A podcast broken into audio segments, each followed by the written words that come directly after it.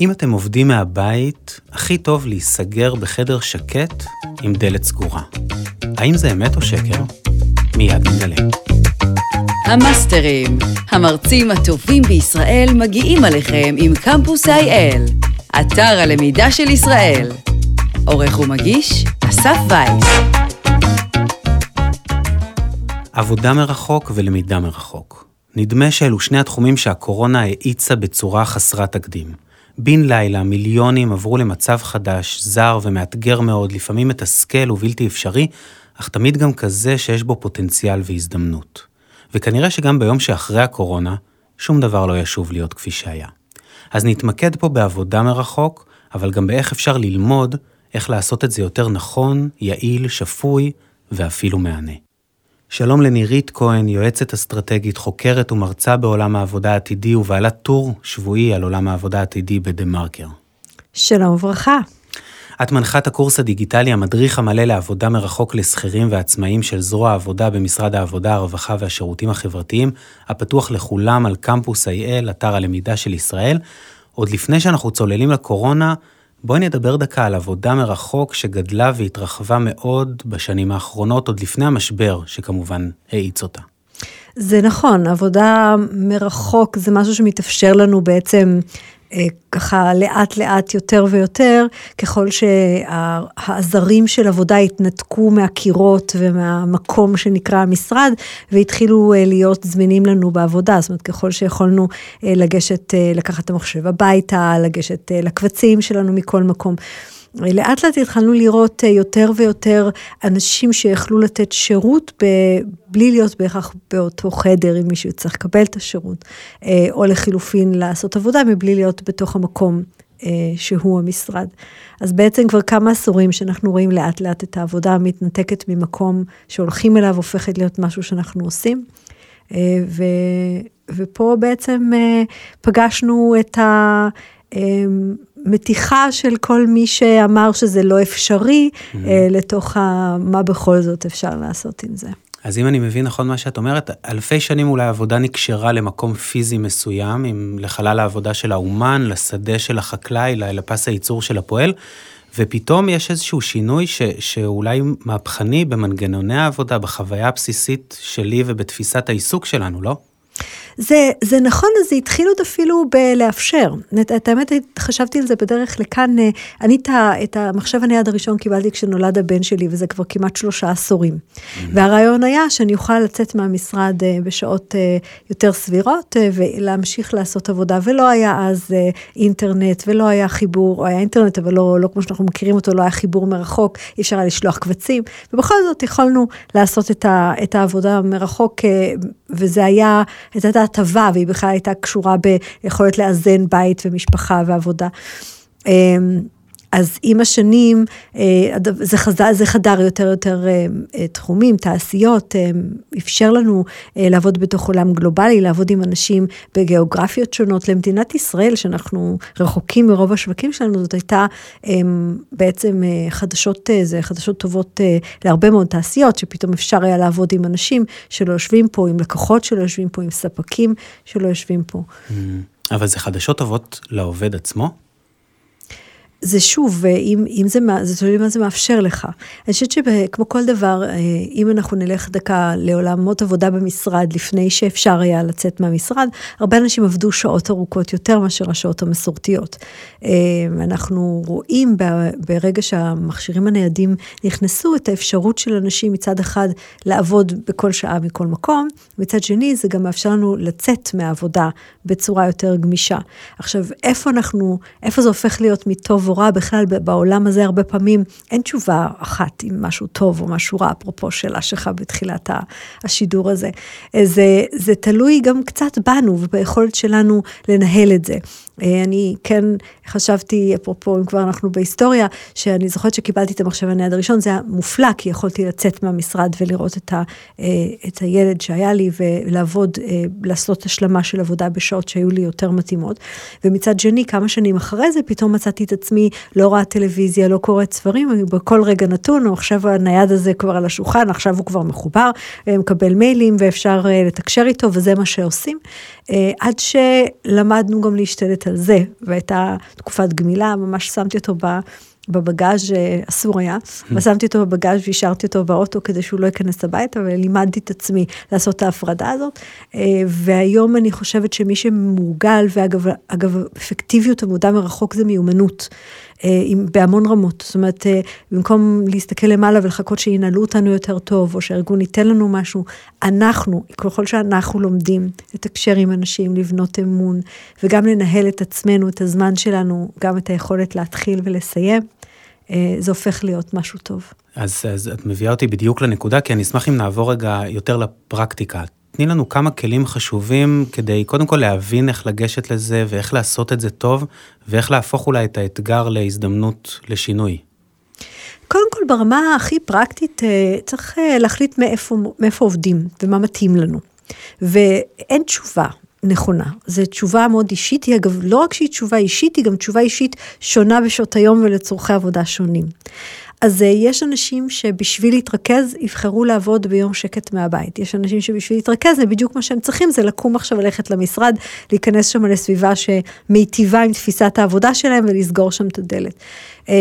אותו דבר אנחנו, אנחנו עושים בהרבה מאוד צורות של עבודה, אגב זה נכון גם באיך שאנחנו חיים, נכון לפעמים אתה יושב בסלון, לפעמים אתה יושב במטבח, מארח אנשים במרפסת או מארח אנשים בסלון, זה סוג אחר של שיחה. אז זה נכון גם לצורות העבודה שלנו. מאוד מומלץ לתחום את יום העבודה. לייצר טקסים קטנים. זאת אומרת, העבודה הרגילה במתכונת של לנסוע לעבודה, יש לנו טקס, אנחנו קמים בבוקר, מתארגנים, נכנסים לרכב, נוסעים, מגיעים, אולי לוקחים כוס קפה, אולי אומרים שלום למישהו, זה סוג של טקס. בהיעדר טקס מעבר מהסוג הזה, אנחנו צריכים לייצר לעצמנו טקסי מעבר. אז מה שמתאים לכם, אבל לבחור איזשהו מקום להתחיל בו את היום, לעשות את ה... כן את המעבר מהבגדים של בית לבגדים של עבודה, לקחת את הכוס קפה או מה שאתם לוקחים איתכם, להתיישב, זו דוגמה לטקס פתיחת יום. לא עוד זומים בפיג'מה. כן, זה למרות, זה כבר, אני חושבת שאנחנו את השיחות האלה באמת עשינו הרבה על ייצוגיות וכולי, אבל, אבל גם בשבילנו, רגע שנייה אחת, לא רק בשביל אחרים. ויש גם טקס סיום יום. ואיך אתה יודע שסיימת את היום, כדי שלא, זה לא יימשך בכל שעות הלילה, זה למשל לסגור את המחשב אם זה מחשב, או לסגור את הדלת, או, או לעבור לבגדים אחרים, לצאת לעשות סיבוב עם הכלב, או עם הילד, או כל גרסה של הדבר הזה של סגירת יום, זו דוגמה נוספת לטקס. ויש גם בתוך היום טקסים שקשורים במשפחה. זאת אומרת, איך אתה יודע, למשל, אם מותר להפריע לי, כן או לא. ויש לעבוד עם... בחלל פתוח או עם דלת פתוחה במוד של אני עובדת, אבל זה בסדר שייכנסו. ויש להיכנס לישיבה שממש לא בסדר שייכנסו עכשיו, אז למשל להגדיר, עכשיו אני נכנסת לשעה, אני אסיים בעוד שעה, או לשים משהו על הידית של הדלת שמסמן, עכשיו לא נכנסים. Mm-hmm. אז יש טקסים כאלה קטנים שאנחנו יכולים לשלב בתוך היום שלנו. אני מבין, ועכשיו נראה לי שלרובנו אין כל כך בחירה, אבל... אם אנחנו מדמיינים מציאות של אחרי קורונה, למי מאיתנו מתאים להמשיך לעבוד מהבית ולמי ממש לא היית ממליצה? אני אגב חושבת שליותר אנשים תהיה בחירה ממה שנדמה לנו. זאת אומרת, אנחנו רואים מפורשות בכל המחקרים עכשיו, תנועה על הציר של, של כמות ה... ברמת המדיניות של ארגונים, כמות העבודה מרחוק שמתאפשרת לאנשים. זאת אומרת, ארגונים שאפילו היו באפס, הם עולים עכשיו קצת אחד או שניים ימים בשבוע. ארגונים, אני לא חושבת שאנחנו נהיה בזמן קורונה, אני לא חושבת שאנחנו נהיה בעבודה במשרה מלאה מרחוק, אנחנו גם רובנו לא רוצים את זה. אבל את היכולת בעצם כן להחליט אם אנחנו רוצים לעבוד בחלק מהימים, ואגב מרחוק לא חייב להיות מהבית, בתקופות שהן לא קורונה, יכולות להיות כל מיני פתרונות. יש למשל הרבה אנשים שנוסעים למטה של חברה שהוא רחוק יותר, אבל יכולים לנסוע למקום קרוב יותר שהוא לא המטה, שזה גם דוגמה, או משרדים חלופיים, או אפילו לצורך העניין בתי קפה, כשנחזור להיות מסוגלים לעבוד בהם. שהם אגב היו ההתחלה של התופעה הזאת, אם אתם זוכרים, בהתחלה היה עבודה מהבית. אחר כך הגיעו עבודה ממה שקראנו המקום השלישי, זאת אומרת בעצם בתי הקפה, וראינו את כל האנשים שיושבים בפינות לאיפה שהחשמל, הגדילו לעשות חלק מבתי הקפה שממש פרסו חשמל בכל, בכל פינה אפשרית. אז, אז אני חושבת שאנחנו כן נוכל לבחור, ופה זה חוזר ל, ללמוד על עצמנו. זאת אומרת, מה בעצם הדברים שאנחנו עושים אותם הכי טוב מחוץ למשרד. חלק מהאנשים יגידו, אני בשביל להתרכז ביום שאני צריך להכין מצגת, דוח, איזושהי עבודה, זה היום שאני נשאר בו בבית. אה, חלק מהאנשים אה, יבחרו לעשות את זה מסיבות שקשורות במשפחה, זאת אומרת, מתאים לי פעם בשבוע לקבל את הילדים בצהריים, אה, לאכול איתם צהריים, ואני אארגן לעצמי יום כזה והוא יום קבוע, בגלל שזה מתאים ללוחות זמנים של המשפחה. יש כל מיני סיבות שבגללם אנחנו נבחר לעשות את זה, הרבה מזה, אה, בתקופה הזאת של הקורונה זה טוב להתבונן בעצמנו, מתי אנחנו הכי יעילים, באיזה צורת עבודה אנחנו הכי יעילים, מה, מה טוב לנו ומה לא, ולזכור שזה לא קורונה, זה זמני הקורונה, זה 100% משרה מרחוק, זה לא באמת המצב הנורמלי. Mm-hmm. ונראה לי ש, שסביב זה אולי כל אחד הופך טיפה להיות המנהל של עצמו, לא? כן, בלי שום ספק, אה, זה, אני חושבת שזו תופעה, אבל שהיא גם, גם ככה הייתה אה, בהתפתחות בלי קשר. התנועה של עבודה מ... ממשהו שאנחנו נמדדים לפי תשומות, זאת אומרת, הגענו למשרד בבוקר, אנחנו במשרד עד שנעביר כרטיס ונסיים את היום, זה נקרא מדידה לפי תשומות, לפי זה שאנחנו שם, אנחנו מלמדים מנהלים, אה, שזה ניהול של פעם, זאת אומרת, לנהל מישהו רק על ידי זה שהוא הגיע למשרד, זה לא באמת אומר שהוא אה, עושה עבודה טובה. אה, ו, וזה גם לא באמת הפיקוח שאתם הייתם רוצים שיעשו עליכם. אז בעצם עבודה מ- מרחוק דורשת מאיתנו לנהל את עצמנו לפי תפוקות. וזה מתחיל בלדעת מה בכלל התפוקה המצופה מאיתנו. זאת אומרת, בעצם להתחיל את השיחה הכי בסיסית, איך נמדדת הצלחה, מה המנהל שלנו יגיד, אה, נחשב ממש עשינו עבודה מצוינת, ביחידות מספיק קטנות שאנחנו לא נלך לאיבוד, מה, מה מצופה מאיתנו לעשות השבוע, להישאר מסונכרנים בין אה, מי שמקבל מאיתנו תוצרים של עבודה לבין מי שמגדיר אותם. ברגע שאנחנו מסונכרנים, אנחנו יודעים למדוד איפה אנחנו על הציר הזה, ובאופן קיצוני, אפשר לומר שאם בעצם אתם יודעים מה זאת הצלחה, אז אפשר אה, אה, לעשות את כל העבודה בפרק זמן כלשהו שהוא לא בהכרח פרוס בצורת עבודה רגילה. ברוב הארגונים זה לא בדיוק עובד ככה, ואתה כן צריך להיות זמין אה, על פני כל השבוע, אבל, אה, אבל אם אתה מנהל תפוקות, אז אתה יכול לנהל גם אחר כך את השעות שבהן אתה לא זמין. זה מאוד מעניין מה שאת מספרת, ונירית, יש לך ניסיון של 30 שנה בתחום הזה, מתוכו, מתוכם עשור היית סמנכ"ל משאבי אנוש של אינטל. אם את יכולה טיפה לשפוך אור על הפרספקטיבה של שינוי כל מיני מושגי יסוד כמו עבודה 9 to 5, החתמת כרטיס ודברים שעולם העבודה התרגל לעבוד באמצעותם הרבה מאוד זמן וכיום אנחנו רואים אותם לנגד עינינו משתנים. כן, אני חושבת שזו שאלה מצוינת, קודם כל צריך להבין שפרדיגמות הן בסך הכל פרדיגמות. זאת אומרת, זה שאנחנו חושבים על עבודה כמקום שהולכים אליו, כמשרד, שנכנסים בבוקר, נכנסים בשער של משהו, מעבירים כרטיס, בכלל הרעיון שמישהו צריך לקבל אותך לעבודה, והעבודה זה משרה שכירה, זאת אומרת, לא לקורס הזה, אבל, אבל לצורך העניין, הרבה מאוד מהפרדיגמות האלה הן בסך הכל תפיסות, הן אפילו לא נמצאות כאן כל כך הרבה שנים. זה, זה משהו שהוא נכון לחיים שלנו. שלנו, אבל הוא, בהיסטוריה זה לא בהכרח, עבודה לא בהכרח נראתה ככה. אנחנו צריכים לחשוב אה, בעצם על עבודה במקום על מקום שאנחנו הולכים אליו כעל משהו שאנחנו עושים. וזה שינוי שהוא מתרחש על פני אה, תקופה ארוכה כבר. זאת אם אנחנו, הרבה פעמים כשאנחנו רואים שינוי, אנחנו לוקחים בעצם, אה, זה, זה העולם הדיגיטלי עושה לנו הרבה מהשינוי הזה, הוא מאפשר לנו היום דברים שלא היו אפשריים בעבר. Mm-hmm. ומה שקורה בעולם הדיגיטלי זה הדבר הראשון שאנחנו עושים, אנחנו מעבירים אליו את, ה, את המצב כמו שהוא היה. ואם נלך רגע להיסטוריה, שמו לנו מעבד תמלילים, לצורך העניין, זה היה דיגיטציה של מכונת כתיבה. אז עכשיו הייתה לנו מכונת כתיבה, ולא היה צריך טיפקס או נייר קופי, למי שבכלל עוד יודע מה זה, מה שאמרתי עכשיו, ואפשר היה לה, להקליד במעבד תמלילים. הוורד של היום, או הווינדוס של היום, זה לא דומה למכונת כתיבה ממוחשבת. אותו דבר בעצם התהליכים האלה, זאת אנחנו ניקח מודעות דרושים. הדבר הראשון שעשינו, לקחנו את מודעת הדרושים, שמנו אותה על לוחות מודעות באינטרנט. Mm-hmm. או לקחנו את קורות החיים, שמנו אותם בלינקדאין. אבל אז קרו דברים שהם לא אותו דבר כמו לשלוח קורות רעים מודעת דרושים. Mm-hmm. פתאום בעצם אנשים יכולים לקבל הצעות עבודה באופן בלתי תלוי אם הם שלחו את קורות החיים שלהם לאיזושהי מודעה. פתאום זה שינה את האופן שבו אנחנו עובדים. אז גם העבודה, כשהיא זזה לעולמות של עבודה גמישה. של עבודה מהבית או מכל מקום, וגם מעבודה שהיא מקום שהולכים אליו ושעות למשהו שהוא יותר משהו שאנחנו עושים, זה משנה לגמרי את החוזה שלנו. בעצם שכיר מקבל שכר על זה שהוא הגיע בבוקר למשרד. לעומת הרעיון שהעבודה זה מה הערך שאני מביאה. עם מי אני צריכה לשתף פעולה להביא את הערך הזה? מי זקוק לו? איך הוא קורא לזה ואיך הוא ידע שאני קיימת. וגם בתוך ארגונים אנחנו רואים היום אנשים שמתחילים להיות מאוד ברורים במה זה הדבר הזה שהם עושים, ולא מה התפקיד או מה הכותרת, אלא מה הערך שהם מביאים, ויוצרים רשת ומתקשרים עם מי זקוק לו ואיך הוא ידע שאני קיים, והרבה מאוד אה, ערך היום בעולמות העבודה, זה קצת פחות מה אני יודעת, וקצת יותר את מי אני מכירה שיודע.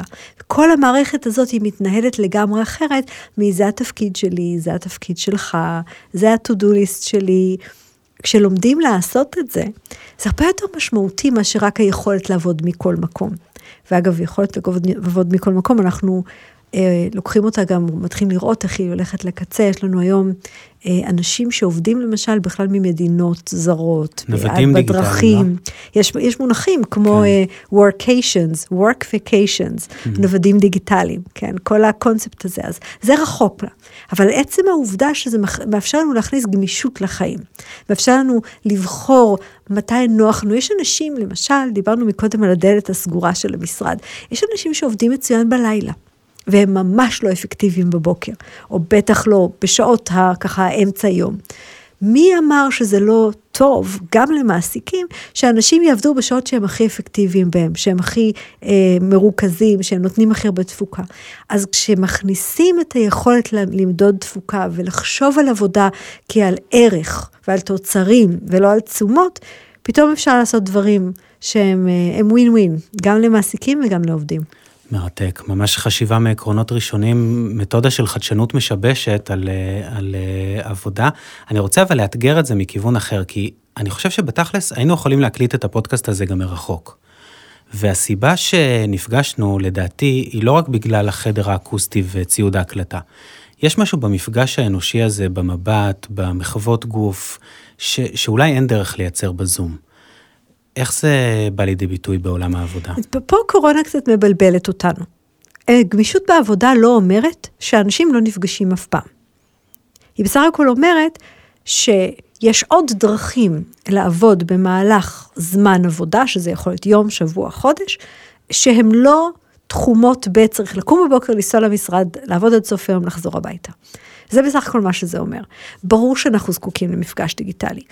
אה, סליחה, למפגש אה, אנושי. ברור שאנחנו זקוקים למפגש אנושי, אה, אבל אה, אה, קודם כל במצב נורמלי, שבו משלבים עבודה מרחוק עם עבודה מהמשרדים, אנחנו מייחדים את ההגעה למשרדים, ולדעתי זה מה שיקרה לנו אחרי הקורונה, כן? אנחנו נייחד את ההגעה למשרדים לצורך המפגשים. ואתה כבר לא תבוא למשרד בשביל לשבת בעמדה שלך עם האוזניות, עם המחשב, עם הדלת הסגורה, ולעבוד. כי אתה הבנת כבר שאת זה אפשר לעשות מבלי לבזבז את זמן הנסיעה.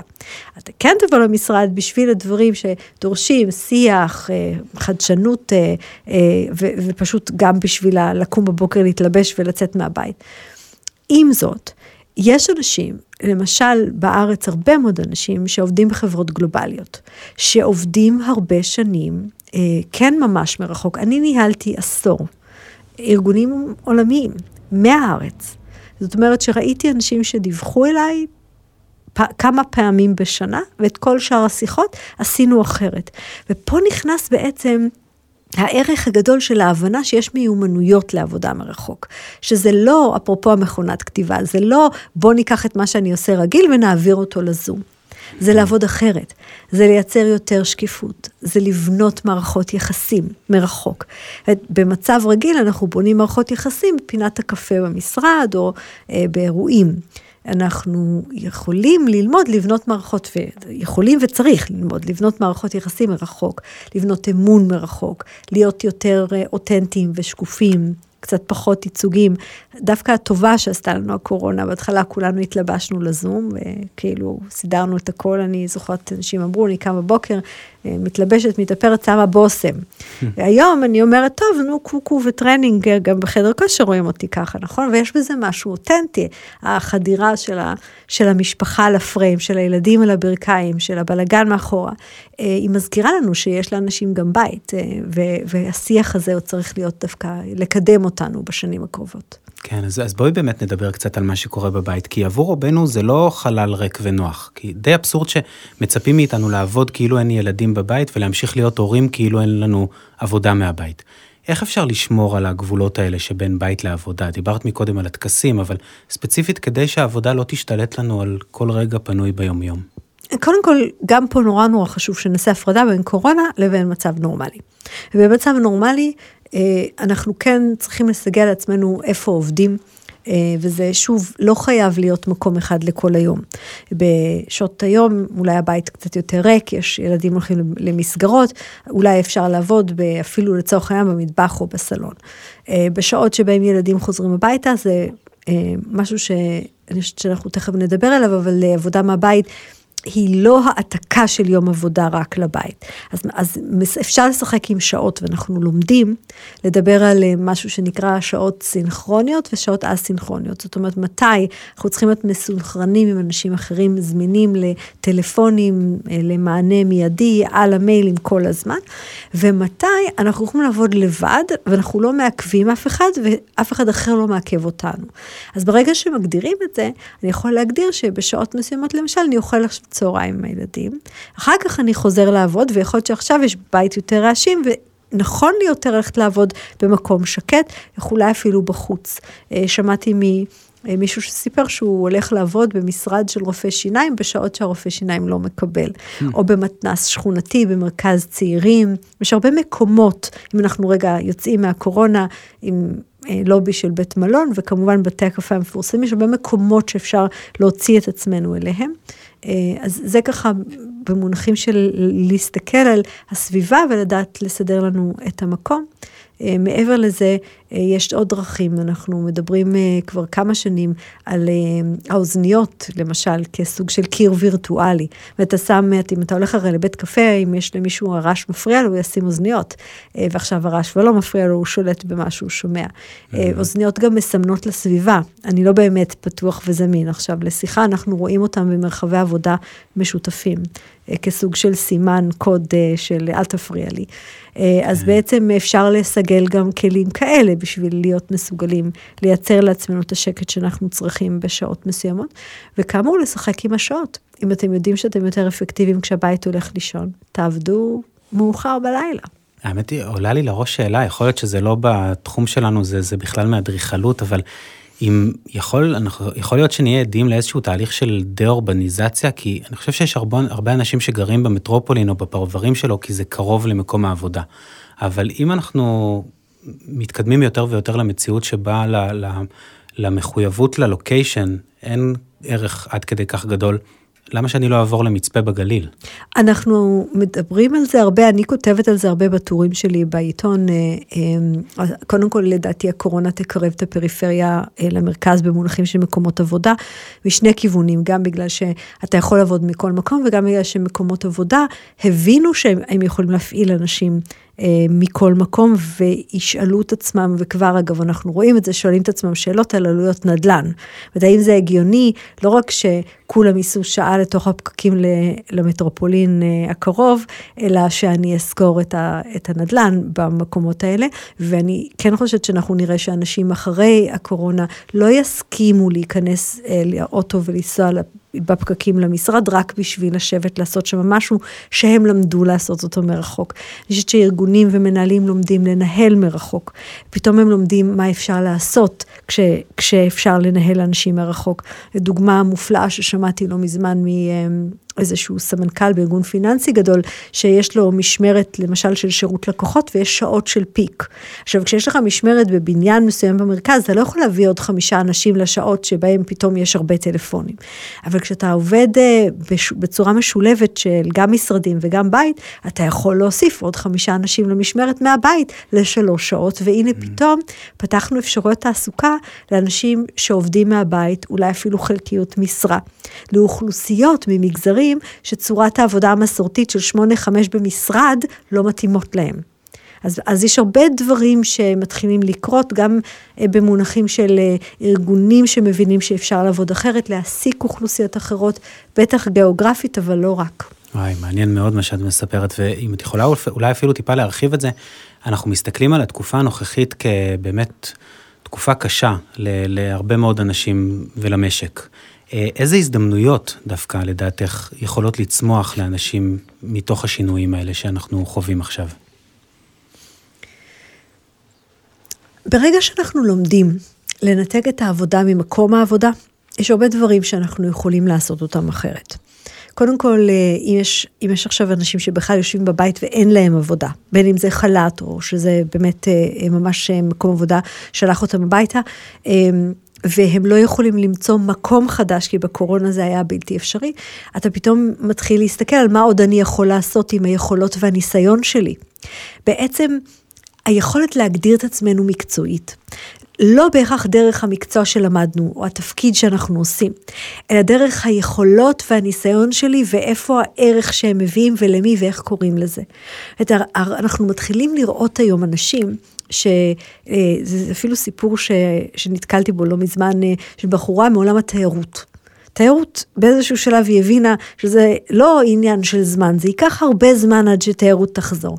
אמ, ושמה לעצמה ליעד להיכנס להייטק. עכשיו, היא למדה תיירות, יש לה תואר שני בתחום של תיירות, זה לא על הדרך, אז מה, מה הייטק עכשיו? היא לא טכנולוגית. ומצד שני, יש למשל מיומנויות מגשרות. אה, במקרה שלה זה היה יכולת עבודה עם מערכות שמשתמשים בהם בהרבה מאוד תעשיות. אז הנה באה פתאום חברת הייטק שהייתה צריכה מישהו עם, עם ידע וניסיון בתחום של המערכת הזאת, והיא לא היה לה ידע בעולם של ההייטק, אבל היה לה ידע בעבודה עם המערכת, והיא, והיא העבירה את עצמה בעצם ממקצוע התיירות, בעולמות התיירות למקצוע בעולמות השיווק או הטיפול בלקוחות, אבל בחברת הייטק. אז היכולת... להסתכל על עצמנו ולשאול מה הערך שאני מביא, איך אני מגדיר את היכולות והניסיון שלי בצורה חדשה, ולהבין שזה לא חייב לעבור דרך מודעת דרושים עם כותרת מוכרת וידועה. זה יכול להיות גם אה, בשורות שמתחת לכותרת, אני עונה על 60% ממה שהם מבקשים, רק קוראים לזה אחרת.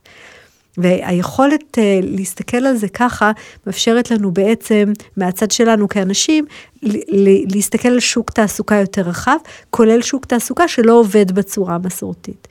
מסר כל כך חשוב לדייק את הערך והניסיון והמיומנות שלנו. Uh, טוב, יש לנו איזשהו חוב מההתחלה עם האמת ושקר, אבל uh, לפני כן נזכיר שכל מה שדיברנו עד עכשיו זו רק הצצה קצרה, טעימה קטנה מהקורס העשיר, המדריך המלא לעבודה מרחוק לשכירים ועצמאים של זרוע העבודה במשרד העבודה, הרווחה והשירותים החברתיים. הקורס פתוח לכולם בחינם על קמפוס IL, אתר הלמידה של ישראל, בהובלת מטה ישראל דיגיטלית במשרד הדיגיטל הלאומי והמועצה להשכלה גבוהה. יותר מ-450 אלף לומדים כבר נהנים מכל הקורסים האלה והכל בזמן, במקום ובקצב שלהם, אתם מוזמנים להיכנס לקמפוס.gov.il. ובכן, נגענו בזה כבר בפרק, אבל בכל זאת, אם אתם עובדים מהבית, האם באמת הכי טוב לכולם זה להיסגר בחדר שקט עם דלת סגורה? Uh, התשובה היא כנראה זה תלוי, וזה גם תלוי למי, באופן ספציפי יש אנשים שבאמת צריכים את השקט ואת ה... כמה שיותר יותר טוב. יש אנשים שהשקט uh, עושה להם רעש באוזניים, uh, ולפעמים זה גם תלוי מתי. זאת אומרת, uh, אני לא יודעת אם אתם מצאתם את עצמכם במצב הזה, אבל אני, יש לי את השעות האלה שאני אומרת, טוב, אני לא יכולה לשבת פה עוד רגע אחד מול המסך או הזום, ואפילו אם אני צריכה להמשיך לעבוד, אני אקח את הלפטופ ואני אעביר אותו לאיזשהו מרכז הבית, איזה מטבח או סלון, ואני אחליף לי אווירה כדי שאני אוכל להיות יותר פרודוקטיבית. אז uh, הרבה מאוד מהסיפור פה זה להתבונן וללמוד על עצמנו, ו- ולהבין מתי נוח לנו ומה נכון. אנחנו לקראת סיום, שלב השאלה הזהה. אנחנו בקמפוס אייל עוסקים המון בלמידה, ואני אשמח אם תשתפי אותנו במשהו שאת למדת לאחרונה. קודם כל, יש לי מוטו שמופיע לי כשורה אה, מעל השולחן, אה, על הקיר מודבקת, לקוחה מתוך שיר של פוקהונטס. אה, באנגלית, If you walk the footsteps of a stranger, אם אתם תלכו בצעדים של אדם שאתם לא מכירים, you will learn things you never know, you never knew you never knew. תלמדו דברים שאף פעם לא ידעתם שאתם לא יודעים. אז אני, אני חיה אה, עם המוטו הזה, וכבר הרבה שנים אה, מקפידה לעשות כל שבוע אה, שתי פגישות ללא מטרה. זאת אומרת, אה, אה, לא לבוא, לא למכור למישהו משהו, לא לקנות ממנו משהו, לא עם איזה אג'נדה, אלא מישהו או משהו מעניין, ואז אני הולכת אה, לשמוע עוד ונתקלת בדברים שלא הכרתי. אז במסגרת הפגישות שאני מקפידה לעשות, אפילו בזום, פגשתי השבוע מישהו, בחור צעיר, שהוא מנהל איזושהי קהילה שהייתה לי מאוד מעניינת, ו... אני מנהלת כל מיני קהילות, לא, לא חושבת על זה אף פעם כמשהו פורמלי, אבל יש לי אה, קהילות גם ברשתות וגם הקוראים שלי, ו, ו, ומצאתי שהוא כותב תכנים מאוד מעניינים אה, על קהילות, והלכתי לעשות איתו פגישה בשביל mm-hmm. לשמוע עוד. מרתק. אז את נפגשת אחת לכמה זמן עם אה, דמויות? כל כדי... שבוע שתי פגישות, זה לא אחת לכמה זמן, זה ממש ממש מוקפד. זה מסוג הדברים שאם לא עושים, לא קורים. If you walk the footsteps of a stranger, you'll learn things you never knew you never knew. אימצתי. נירית כהן, תודה רבה לך. תודה לכם. המאסטרים, המרצים הטובים בישראל מגיעים עליכם עם קמפוס IL. אתר הלמידה של ישראל. עורך ומגיש, אסף וייס.